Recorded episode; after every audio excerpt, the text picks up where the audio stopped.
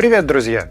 Тюремное население России – это около 450 тысяч человек. Женщин из них всего 8%, остальные – мужчины.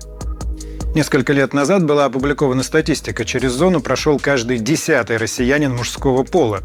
При этом у неволи в значительной части страны сохраняется романтическая репутация. Вспомним хотя бы такую фразу «не сидел ни мужик».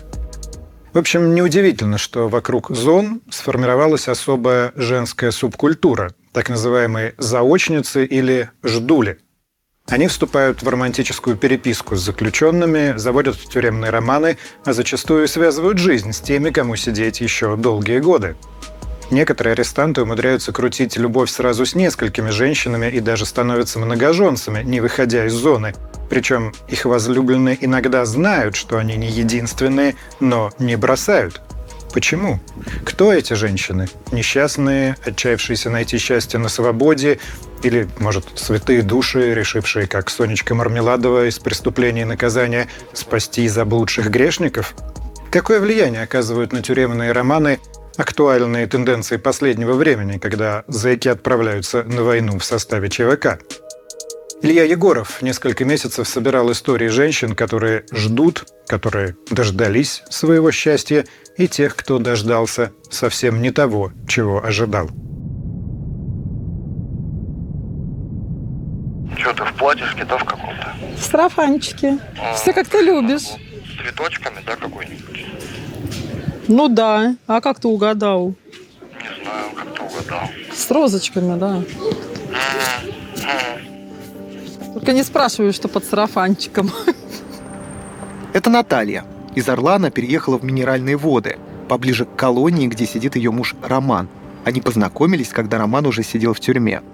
Как мы с Ромой познакомились, о, это отдельная история. Я когда развелась с мужем, да, я думаю, да ну нафиг, чтобы я замуж вышла. Больше никогда в жизни не выйду замуж. Я жила одна 12 лет. Ну как одна, с детьми. А я как-то ходила на курсы рисования. Там еще, когда в Орле жила, в художественную школу. И мне надо было нарисовать натюрморт. И у меня не получалось яблоко и ваза. Короче, у меня был знакомый, я ему звоню, говорю, Юрик, что делать? Он говорит, о, Натаха, подожди, говорит. А у меня художник есть знакомый. Ну, я такая, здрасте, здрасте. Говорю, что-то у меня, говорю, вообще какая-то фигня, говорю, не могу нарисовать то, что нужно. Нормальный рисунок, а мне его нужно сдавать. Он говорит, ну, это так-то, это так-то, я бы показал. Говорит, ну, я, типа, говорит, в тюрьме сижу. Я говорю, еще, говорю, лучше. Он говорит, а что такое? Я говорю, да не, ничего, нормально все. Ну, и я думаю, ну ладно, так пообщаюсь, пообщаюсь, это как его... На той ноте, короче, все закончится. Познакомил нас общий знакомый, который сидел с ним. Вот он написал, говорит, Марин, тут такой, говорит, есть парень, говорит, хочешь, говорит, я тебя познакомлю. И я что-то так не, не, ну, абсолютно ничего не ответила. И вот Потом мне приходит смс то, что «Марин, здравствуйте, хочу с вами познакомиться. Меня зовут Евгений». Но он сперва не говорил, что он сидит. Он не говорил, он сказал то, что я в Казани, я пока работаю. Вот он сообщает вам, что он сидит в тюрьме. Какова mm. ваша реакция была? Ну, я не знаю, мне как-то стало его жалко. Вот честно говорю, жалко стало. Я спросила, говорю, а почему, говорю, что? Ну вот он мне сказал статью, я уже не помню, какая статья. В общем, был звонок какой-то там в полицию, что ли. Он сказал, что школа, мол, типа заминирована. А зачем он так сделал? Пьяный человек был. Просто пьяный.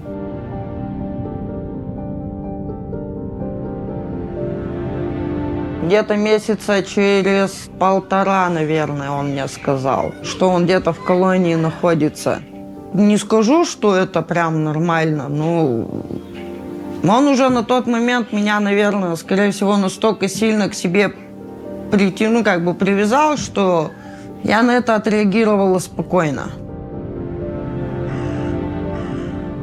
Нас очень быстро все вот это вот пошло. То есть мы в ноябре познакомились, а в апреле мы уже расписались. То есть это пять месяцев с небольшим. Прошло вот 10 лет с момента знакомства. Я даже сейчас не могу понять, почему, как. Как так я быстро вообще на это на все пошла. В тот момент дочка очень сильно заболела, и были такие как бы неутешительные диагнозы у нас. И он в этот момент, как это объяснить-то? Он просто 24 часа практически в сутки был рядом. То есть какая-то вот моральная даже поддержка. То есть, ну вот, может и вот это.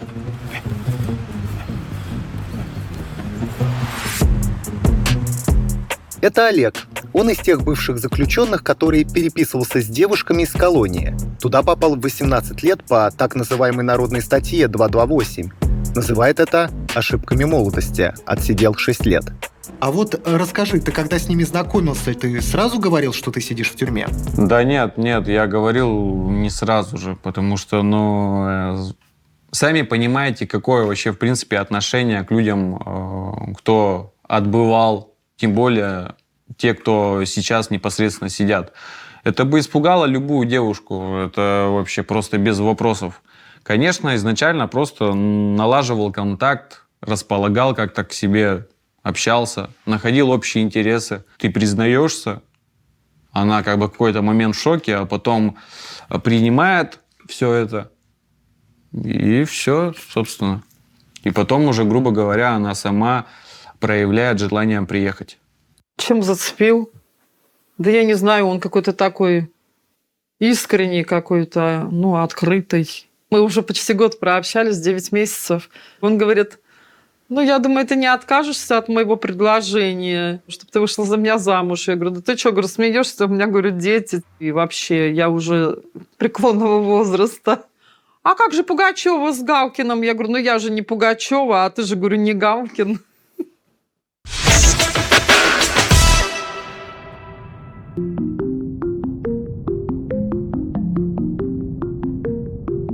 Привет, моя родная, моя девочка.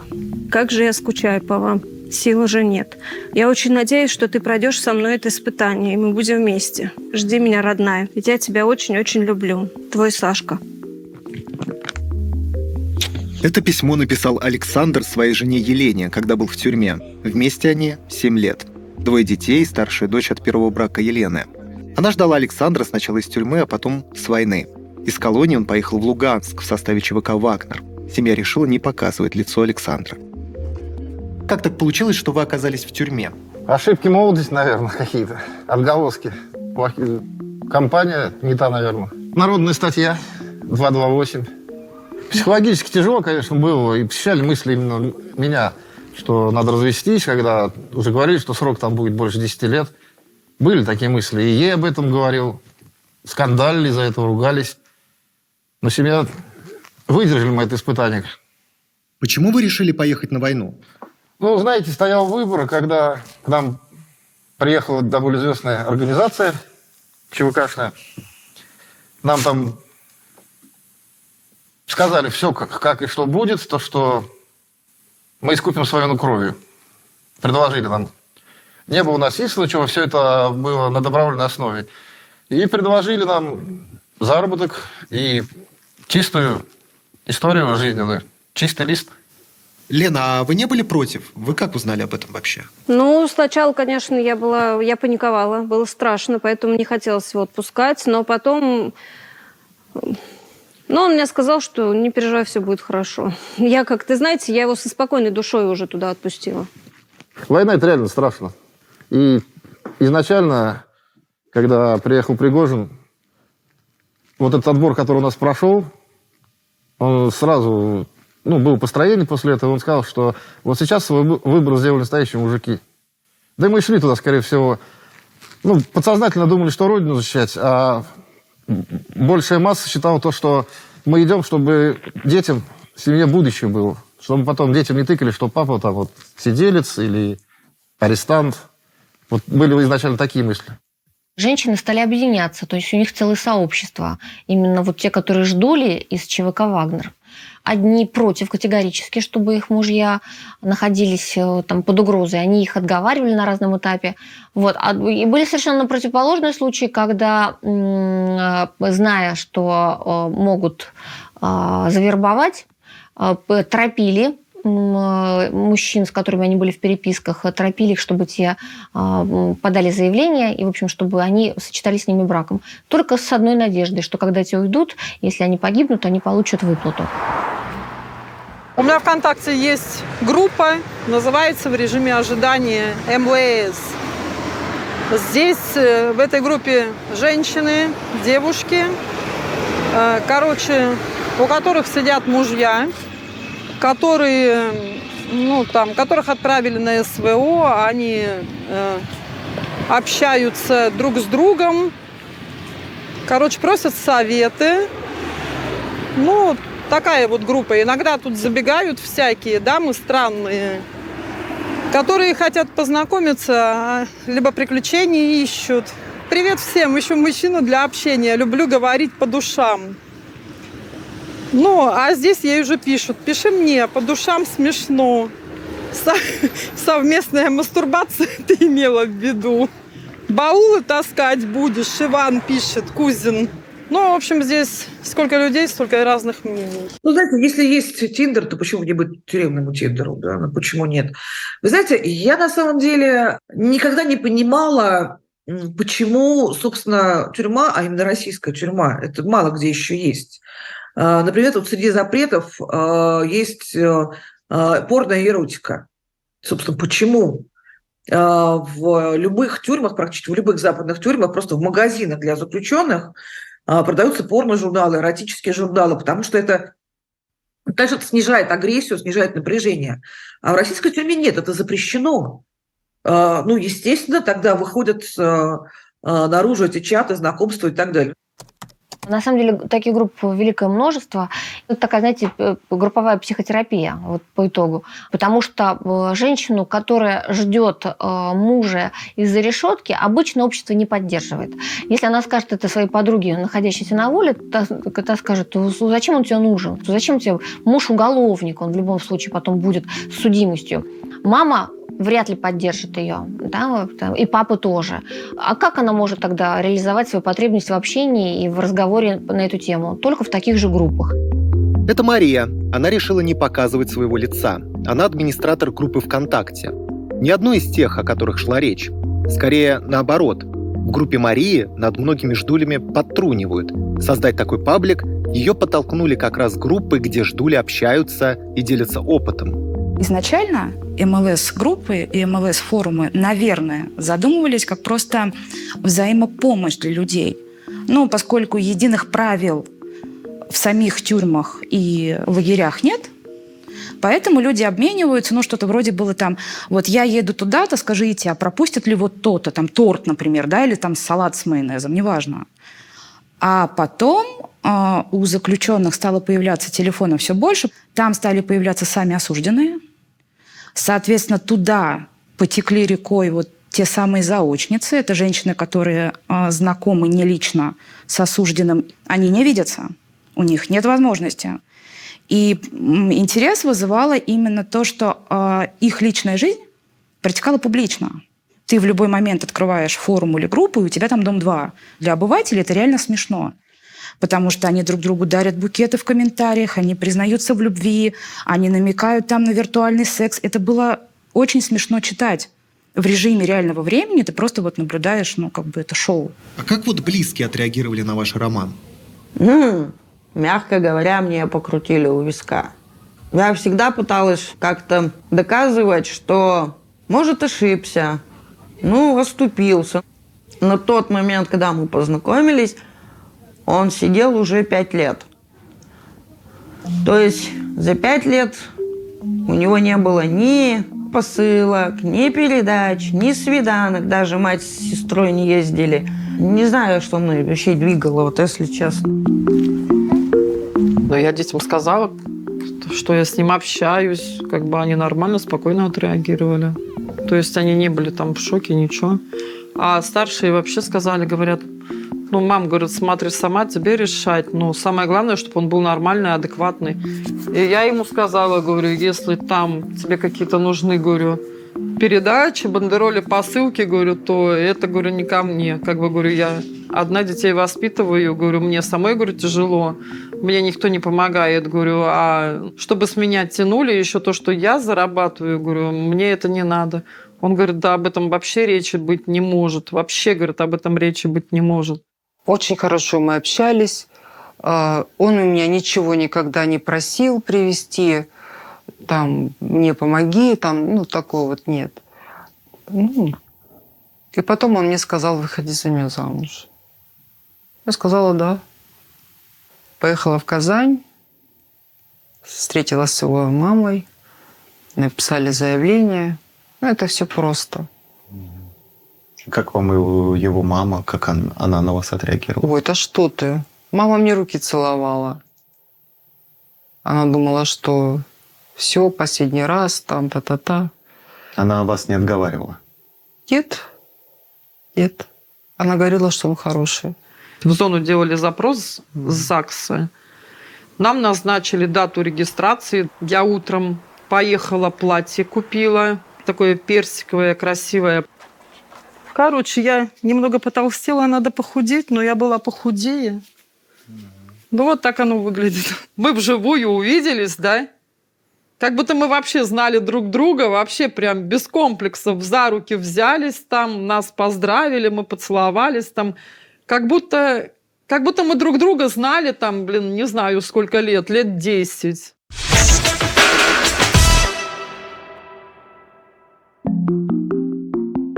Как женщина может выйти замуж за мужчину, который на данный момент отбывает срок? Как это выглядит? Ну, на самом деле это выглядит довольно просто и очень трогательно. Можно попросить и фотографа, и останутся на память фоточки в зоне, после чего они, собственно, целуются и расходятся по домам, если у них не назначено на, это, на эту дату длительное свидание. Если назначено, то три дня, пожалуйста, медового месяца. Но это называется КДС, коротко. Комната длительного свидания, на которую молодожены, так сказать, заезжают на три дня, проводят э, время вместе, готовят. То есть этот, э, ну, чтобы было более наглядно объяснить, это как общага. Есть длинный коридор, есть в ряд комнаты, и в каждой комнате заселяется там, пара, либо, может быть, семья. Не всем же приезжают только девушки. Кому-то бабушки приезжают, кому-то мамы приезжают, кому-то сестры. Ко мне приезжала девушка, ну, мы не были в браке, да, просто, ну, тут уже свои договоренности, как бы. То есть, в принципе, можно договориться, чтобы к тебе приехала не жена, а просто девушка, без свидетельства о браке. Ну, грубо говоря, да, если ты на хорошем весу, так сказать, в местах лишения свободы, то у тебя есть, да, какие-то возможности. Но, как бы, опять же, это не везде, и это не со всеми. Осужденный не может получить длительное свидание только если он находится в штрафном изоляторе, в ШИЗО. То есть, допустим, к нему едет на свиданку супруга законная, или там, неважно, ждуля там едет на свиданку со справкой о совместном проживании, а сотрудники администрации, допустим, он совершает какое-нибудь там нарушение, ну, там, с телефоном попался, сажают его в ШИЗО, а свиданка уже подписана. Из ШИЗО на свиданку он уже не попадает.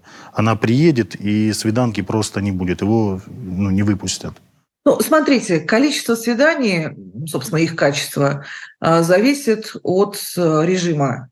А, Если это колония поселения, можно приходить хоть каждый день на краткосрочное свидание. До 4 часов. В особом режиме, например, два краткосрочных свидания в год и одно длительное. Первое, что происходит, это шок у меня от того, что мне объявляют, что у нас нет свиданий 10 лет. Это меня выбесило. Ну, почему мне э, государство диктует разводиться мне, общаться мне или нет? То есть это я сама могу решить. Хочу ли я с этим человеком видеться, нужен ли он мне вот такой, какой он есть. Это Леся. Она попросила нас не называть город, где живет. Все друг друга знают, не хочется пересудов. На разговор она решилась с трудом. А как мы познакомились с мужем? Ну, просто мы были знакомы, хорошо дружили. Потом дружба немножко перетекла в что-то большее, но не с забором на какие-то серьезные отношения. Ну, из-за этого получился ребенок. Ну, потом мы женимся, живем, и он попадает в тюрьму, да, произошла трагедия. Он убил родителей своей бывшей девушки.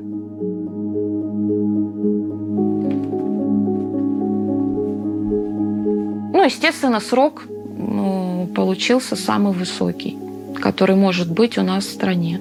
Пожизненное заключение. Да. Вот после вердикта ни на секунду не было мысли о разводе. Нет, в тот момент... Это, может быть, эти мысли были после, уже потом, через, ну, какой-то, через год, два, три а, эти мысли приходили. А тогда нет. Тогда ты в этой ситуации живешь, ты прям вот в ней находишься, в нарыве, так скажем. Поэтому тогда не было этого. Я ну, пошла в город, сейчас пойду в магазин наш. Какой чай, кстати, смотреть? Развесной.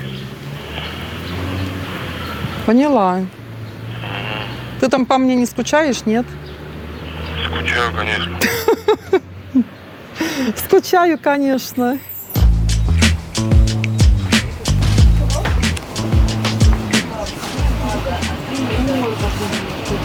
Ага, спасибо. А Кэмл сколько стоит? 160. А желтых нету?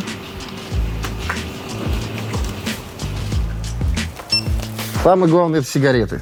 Да. Потому что куришь там как паровоз. Любой человек, который даже не курит, он там закурит. Нервы страшные, переживания. Больше всего всегда проще сигарет. Но мы еще попали в такой момент, что был коронавирус, это был 20 и 21 год. А из домашнего вообще ничего не разрешали.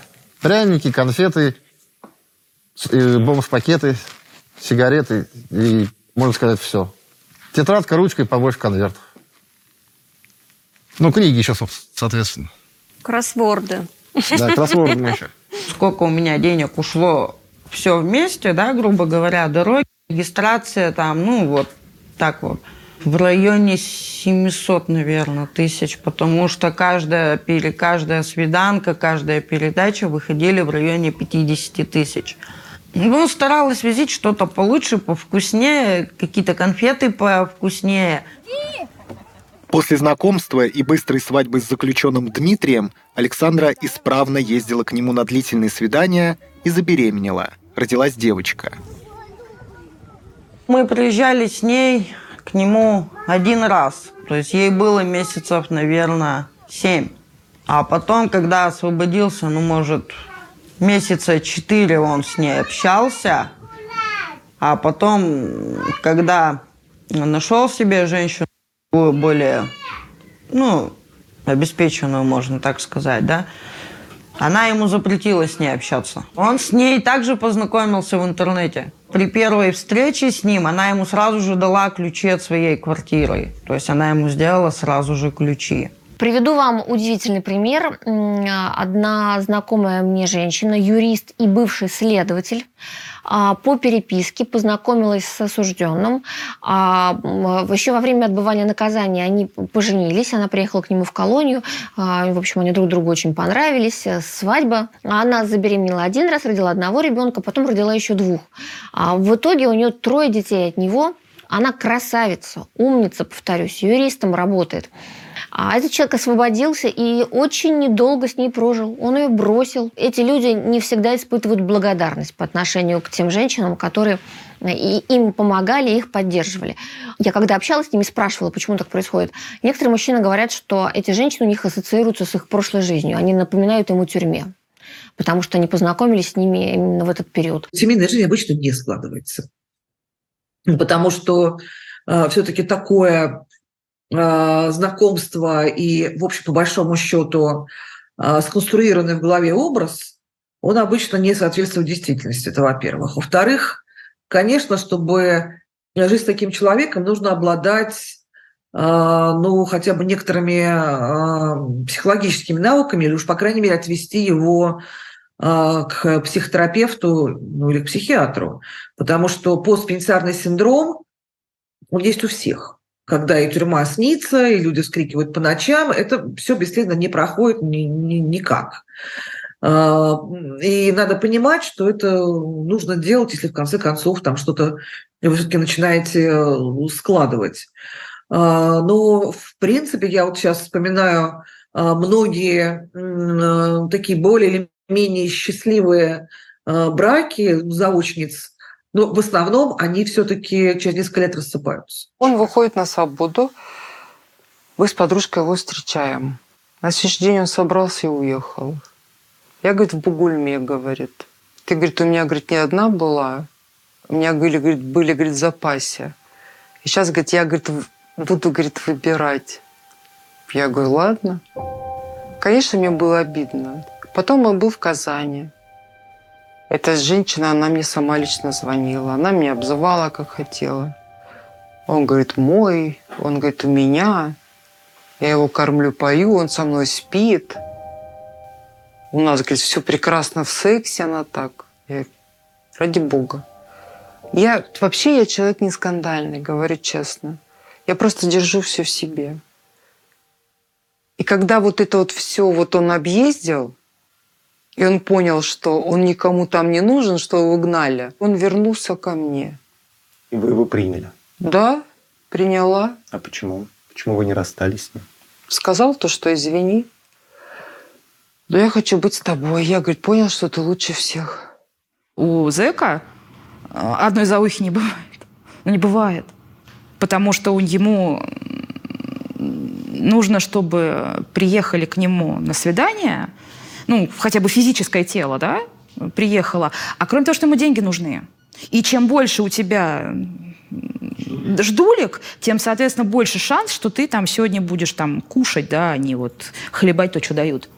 Если смотреть их посты о знакомстве, там, я осужденный, ищу женщину, возраст не важен, внешность не важна, место жительства не важно, вообще ничего не важно. Просто вот, чтобы в паспорте женщина была написана. Серьезно. Открываешь фотку, а там парню 20 лет. Ну, это явно не от того, что он очень любвеобильный и любит людей за то, что они люди. Есть еще такой момент, да, в конце каждого месяца в каждой колонии России расчет по долгам. То есть если осужденный задолжал деньги какие-то, там, ну, там в карты проигрался или еще что-то, он должен поставить расчет. И зачастую они придумывают, когда они общаются, ну, там, с женщинами с воли там, по интернету, они придумывают зачастую всякие истории, мол, менты там в ШИЗО сажают, и на этой волне деньги у них, как они говорят, вымораживают. Отдельно, конечно, история э, про особо умных женщин, мошенниц, я их по-другому не назову. М, очень часто их кто-то наводит. Они знают, что есть арестант, у которого нет э, женщины, но есть квартира. И за этой квартирой особенно никто не присматривает. Как я полагаю, э, наводят, скорее всего, те, кто отбывают с ним наказание. С кем он поделился. Там, во время перекура или там работы где-то, там построения. И вот э, эта девушка пишет, приезжает на свидание, показывает всяческую заинтересованность, вовлеченность. После того, как они заключают брак за решеткой, она получает право распоряжаться его имуществом. Дальше пошло-поехало. Все это может закончиться продажей имущества полностью. Нет, я таких случаев не слышал. но мне кажется, это будет довольно экзотически. Во-первых, есть такое понятие в их среде, как хлебник. То есть это твой, ну, по сути, близкий друг в тюрьме. И ты все равно с ним будешь общаться. Но даже если у тебя мозгов не хватит на то, чтобы э, сообразить, что она те- тебя использует, тебе все равно хлебник твой подскажет, там, что, ну, как, как у них говорится, Вася, что-то тут не то. Я считаю, что лучше я его дождусь, да, чем я на свободе найду какого-нибудь мужика, который будет либо пить, либо меня бить, не дай бог, руки распускать, чего никогда не было за всю мою жизнь. Но также вы ведь не застрахованы от того, что приедет Рома через несколько лет, и все то, что вы перечислили, может случиться. Может случиться. Ну, Ну, с кем-то может случиться, но вряд ли. В нашем браке, в нашем случае, это вряд ли. Даже по гороскопу мы просто друг другу идеально подходим. Просто идеально. Потому что мы с ним два тельца. Что я телец, что Рома телец. Там-то находятся они все хорошие. Они все красиво говорят. А по факту-то, когда выходит-то совсем с точностью, да наоборот. Они обещают-то там ой, ой, ой, много. И были такие даже случаи, у нас были, когда я ездила на свиданки. Она ехала, она уже тоже не виделись. Она к нему ехала по фотографии, он... Но по фотографии он один, а когда приехала, там пришел вообще другой человек. Ну, то есть тоже, знаете, вот такое себе удовольствие. У людей еще есть общее, знаете, такое стадное мнение, что если он находится в колонии, ну да, если осужден человек, то, ну, как это правильно сказать? Ты относишься к категории уже таких низких людей. Да. Что это значит не человек? То есть, э, естественно, что ни- никто не углубляется, э, там, за что был осужден, как, почему, да. Ну вот, есть статья, значит, все, на этом крест, крест на твою жизнь. Хотя тюрьма – это не место исправления, это, скорее всего, школа новых преступлений.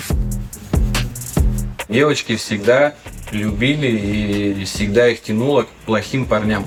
Потому что, ну, сейчас реально, если э, присмотреться, там, пройтись по центру города и покрутить головой, а, посмотрите вообще на мужской пол-то. Часто ли он похож на мужчину? И мне кажется, вот именно на этом фоне девчонки тоже это чувствуют, что как бы нормальных-то пацанов как бы тоже мало. Сейчас либо они уже тоже все женаты, либо полубольные, либо сидят в тюрьме. Вы до знакомства с ним э, были замужем же? Да. Была, родила ребенка. Ну, тоже. Не срослось, не слюбилась. А почему не срослось? Потому что человек пил. За это время у вас были какие-то отношения вот с мужчинами, которые не сидят в тюрьме? Конечно, были. Но у меня за этот период было вот э, два отношения. И были очень хорошие отношения. Но когда я познакомилась с этим, все. Этот лучше всех был. О чем он был вот лучше всех? Красиво говорил.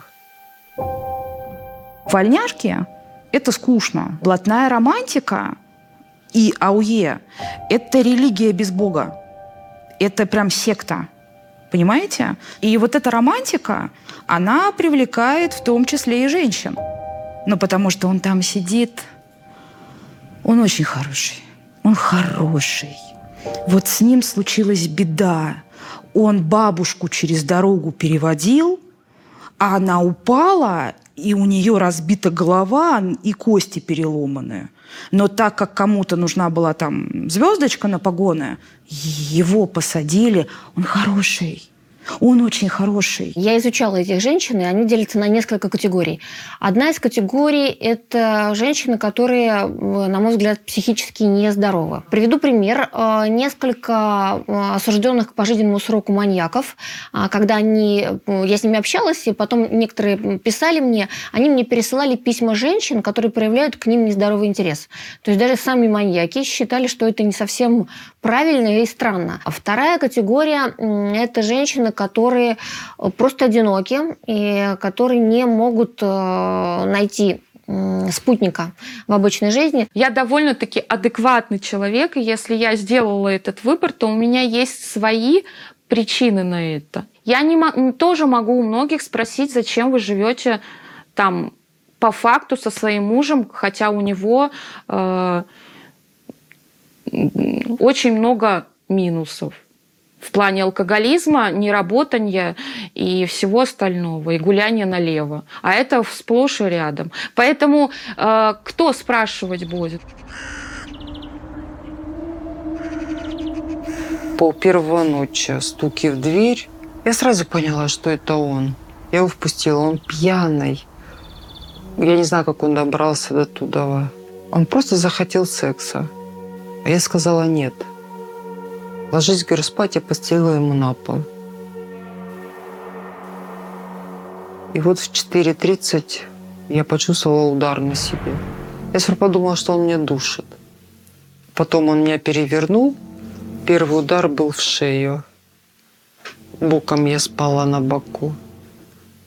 У меня все в глазах прям потемнело, потому что он мне перерезал сразу главный нерв позвоночника. И я взял нож откуда-то. С кухни. У меня стояли ножи. Хорошо, что он взял маленький. Был бы большой, сейчас бы вы, вы меня не знали. И все. Он сел на меня, начал бить, а у меня руки, ноги не шевелятся. Ребенок стал кричать. Он просто его бил кулаками. И вот этот нож, который он меня ударил, он сломался. Ножом его ударил тоже. А я лежу, я ничего сделать не могу. Я просто ничего не могла сделать. И когда он уже стащил меня с дивана, и я лежу полностью парализованная, он забрал все мое золото, он забрал сотовый телефон. Я вот лежу вот тут на полу, ребенок сидит на диване, плачет. Он сел на вот это кресло и вытирает ботинки влажной салфеткой. Он вышел, и тут же зашли полиция. Две недели его искали. Когда нас привезли в больницу, там были студенты. Они говорят, да, сейчас, говорит, отойдете. Вот уже 11 лет. Не могу отойти.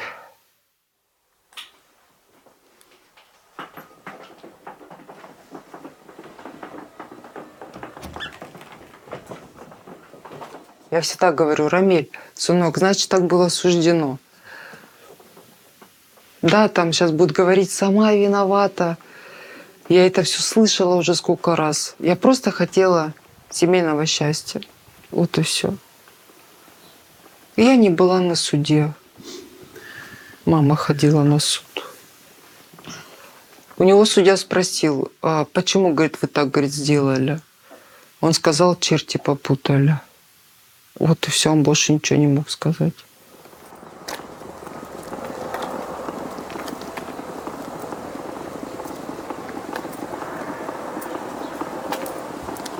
Я знаю, что у нас такого не будет. Ну, во-первых, я уже изучила Рому, а во-вторых, у меня такой характер, ну, на мне где залезешь, там и вокзал, то есть там и слезешь. Как бы я себя в обиду не дам. Недавно, ну как недавно, месяца два назад, я прихожу домой. На столе, где мы кушаем, лежит вот такой здоровый букет роз. Я просто офигела. Я говорю, Ангелина, говорю, это откуда? Говорю, тебе жених, что ли, подарил? Ты, говорю, мальчика нашла? Она говорит, нет, говорит, мама, говорит, это Рома, говорит, тебе подарил. Позвонил и сказал, Ангелина, я хочу нашей маме сделать приятное. Возьми, говорит, денежку. Я, говорит, перевел тебе на карту. Сходи в цветочный магазин и купи, говорит, ей букет, говорит, роз. Ну, такой большой. Такие розы были красивые, такие большие. Я не работаю. Я получаю пенсию. У меня пенсия нормальная. Ну, как нормально, относительно. Ну, сколько относительно? 22 250. Кредит один, 5 тысяч. Другой кредит 3 250. Плюс я помогаю маме, плачу за телевизор, за телефон, за интернет. Конечно, не хватает. Не хватает. Тем более мы каждый раз поднимают цены. Ну, ничего, нормально. Эти люди не испытывают чувство благодарности, а наоборот, а, во время пребывания за решеткой уровень их агрессии и жестокости обычно увеличивается. Я напомню, что у нас на сегодняшний день нет никаких вот этих курсов, а, которые практикуются в других странах, а, которые были бы обязаны для прохождения осужденному и которые смогли бы понизить уровень агрессивности. И вот он выходит на свободу. Вот он попадает в семью. И вот э, первое, что ему хочется сделать, это излить какую-то свою злобу, которая накопилась за время отбывания наказания, злобу на весь мир. На ком он ее изливает? На человеке, который ждал его и который, как ему кажется, не побежит сообщать сразу в полицию. То есть это такая, знаете, как подушка для битья. Вот и начинается то, что начинается. Соответственно, если бы так поступил мужчина с волей, она бы, может быть, сразу бы его послала. Но когда поступил тот, кого она 6 лет опекала, это же означает, если она его сейчас сразу бросит, что она, по сути, говорит самой себе, что была не права, что она потратила впустую эти годы. Люди на такое не идут. Это в редчайших случаях. А чаще всего они тогда себя убеждают, что это произошла какая-то ошибка. Я сам виноват, я вот не учел, что ему тяжело, думает женщина. Там, я не учла, что ему тяжело. Я не учла, что э, надо было мне там по-другому себя вести и так далее, и так далее. То есть они начинают его оправдывать. Та, таким образом они оправдывают себя в первую очередь. Многие говорят, что после тюрьмы или особенно после военных действий человек становится более агрессивным. Это про вас? Нет, это, это к нам вообще никак не относится.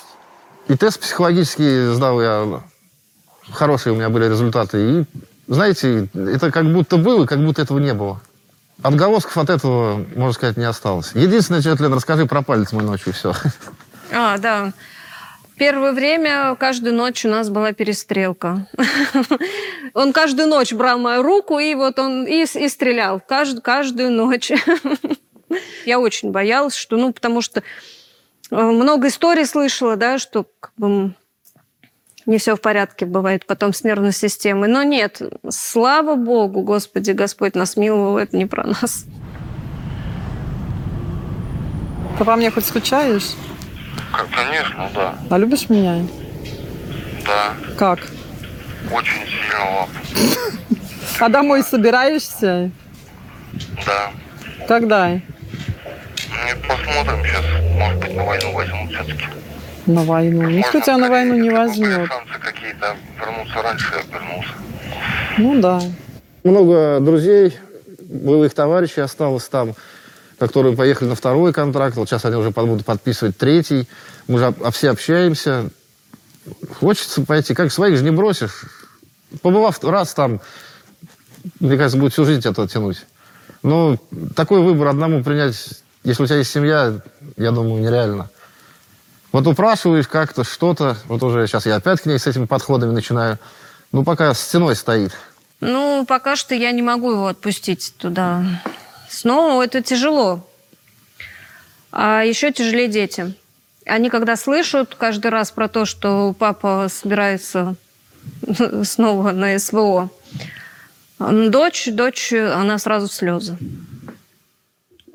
Скажите, вы хотели бы теоретически еще детей от этого человека? Да, я бы очень хотела ребенка, потому что у меня биологические часы уже, так скажем, а,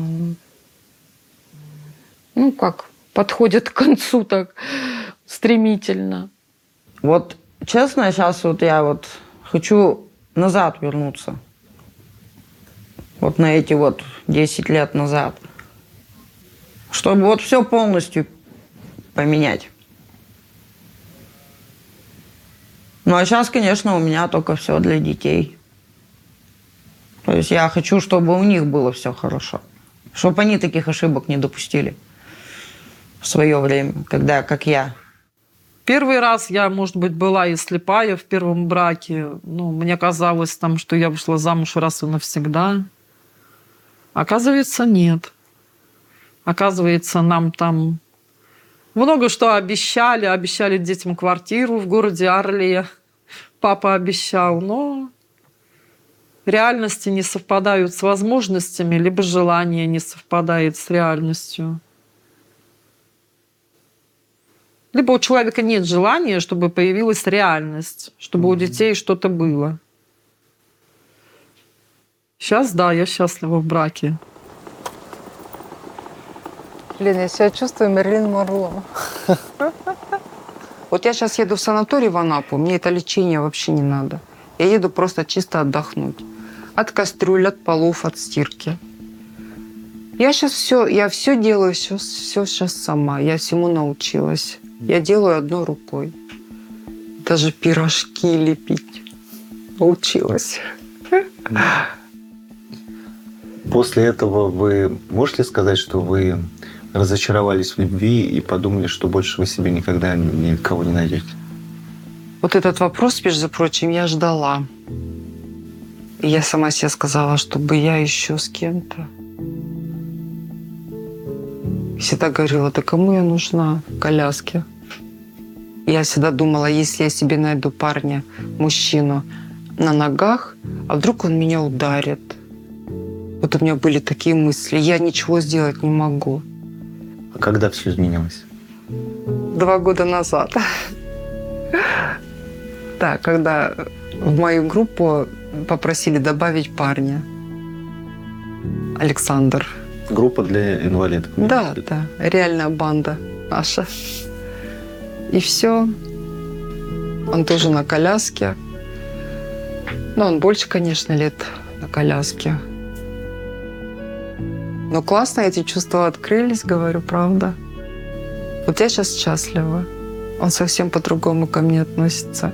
Потому что он тоже разбитое у него сердце, могу так сказать.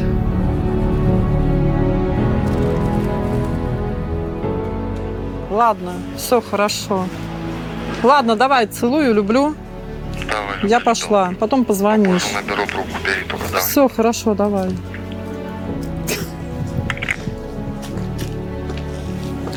А что с собакой тут? Иди ко мне.